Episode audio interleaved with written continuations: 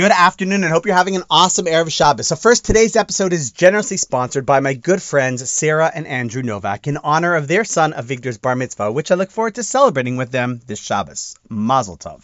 So today I want to share a really interesting observation from this week's parsha, not only for the bar mitzvah boy, but for all of us. Now this week we begin the second of the five books of the Torah. In English, it's called the Book of Exodus. And perhaps that's because a primary focus of the book is our exodus from many long years of persecution and slavery in Egypt. However, one would expect that in Hebrew then, it would have been called Sefer HaGeula, the Book of Exodus. However, it's not. Rather, it's called Sefer Shemot, the Book of Names. Now, we know that the Hebrew title is really the accurate name of the book, predating the English by millennia. So the question is, why is it in fact called Sefer Shemot, the Book of Names? What is the lesson we're supposed to learn from that? Isn't Book of Exodus more important? So, a little background first. Names in Jewish thought carry a tremendous amount of meaning. And in fact, we believe that a name gives spiritual energy to an individual and is derived from greater spiritual insight from above. And hence, when people are charged with a name, they're charged to live up to their name.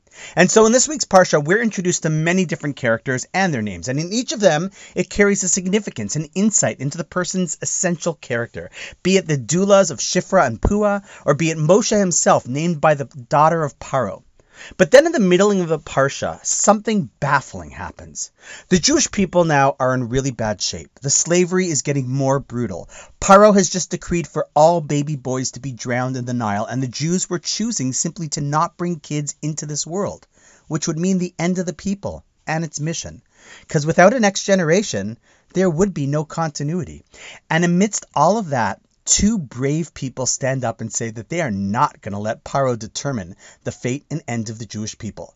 That we have to do all we can in our control to persevere and bring children into the world and raise the next generation despite the odds. It's almost a story that we hear time and time again after the Holocaust as well. And sure enough, it's the bravery of these two individuals that led to the birth of Moshe and their courage single handedly gives birth to the one who will bring ultimate redemption to the entire Jewish people. It was this husband and this wife at the darkest period of Jewish history that brought about the greatest light and hope and future to our people. And if we're studying the book of Shemot, the book of names, then you must be wondering what the names of these two people are. But the Torah only says as follows in chapter 2, verse 1 Vayelech ish mi beis Levi, vayikach es bas Levi, vatar ha'isha, vateled ben. And a man from the tribe of Levi married a woman of the tribe of Levi, and this woman gave birth to a son. What? Hold on a second. I thought names are important. And if ever there were people whose names we should mention and remember, these two people, they're heroes. Who are they? Why didn't the Torah tell us their names? This is, after all, the book of names. So listen, as we've said before, the Torah is not there to simply teach us Bible stories of the past, but to use the past as a guide to help us understand where we come from and the keys to achieving the greatness that God gave us the potential to achieve in the future. So, what about the omission of names? What's that all about? The lesson, I believe, is a profound one. See, often when we see the name of someone who acts with greatness and courage, we think to ourselves, or at least I know I often do, in my mind say, oh, well, of course they did. Do you know who they are? Do you know how great they are? Do you know the opportunities they had, where they come from? We see their great actions as a direct result of who they are. But the Torah is telling us that that is not so. Who they are, rather, is a direct result of their great actions. The book that described the beginning of our exodus of freedom is called Names, not simply because there are lots of names in there, but because at the end of the day, we are all able to make a name for ourselves. The Torah is about people who were ordinary humans a man from Levi, a woman from Levi, like you and me who realized that they could achieve something great. And so the Torah says, you want to know how Moshe was born? You want to understand who had the courage to defy Paro and save the Jewish people?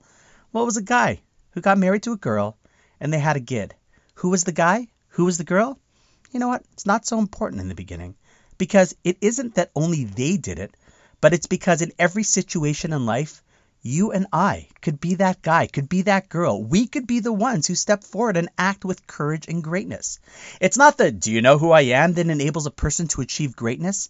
It is that each and every person has that potential. And that perhaps is why we don't call it the book of Exodus. But more important than the Exodus is the understanding that an Exodus occurs because of the people who make it happen. Who are these people? not the ones who carry specific names from the outset, but the ones who care enough to make a difference and eventually make a name for themselves. This is how we should view any and every situation in life that requires help, not which name comes to mind that can help, but rather anyone is able to help. And through that, they will make their name. A great message for a bar mitzvah boy, and to be honest, for each and every one of us, for you, and most definitely for me. And on that note, have an awesome Shabbos, Mazel Tov, and I look forward to seeing you tomorrow.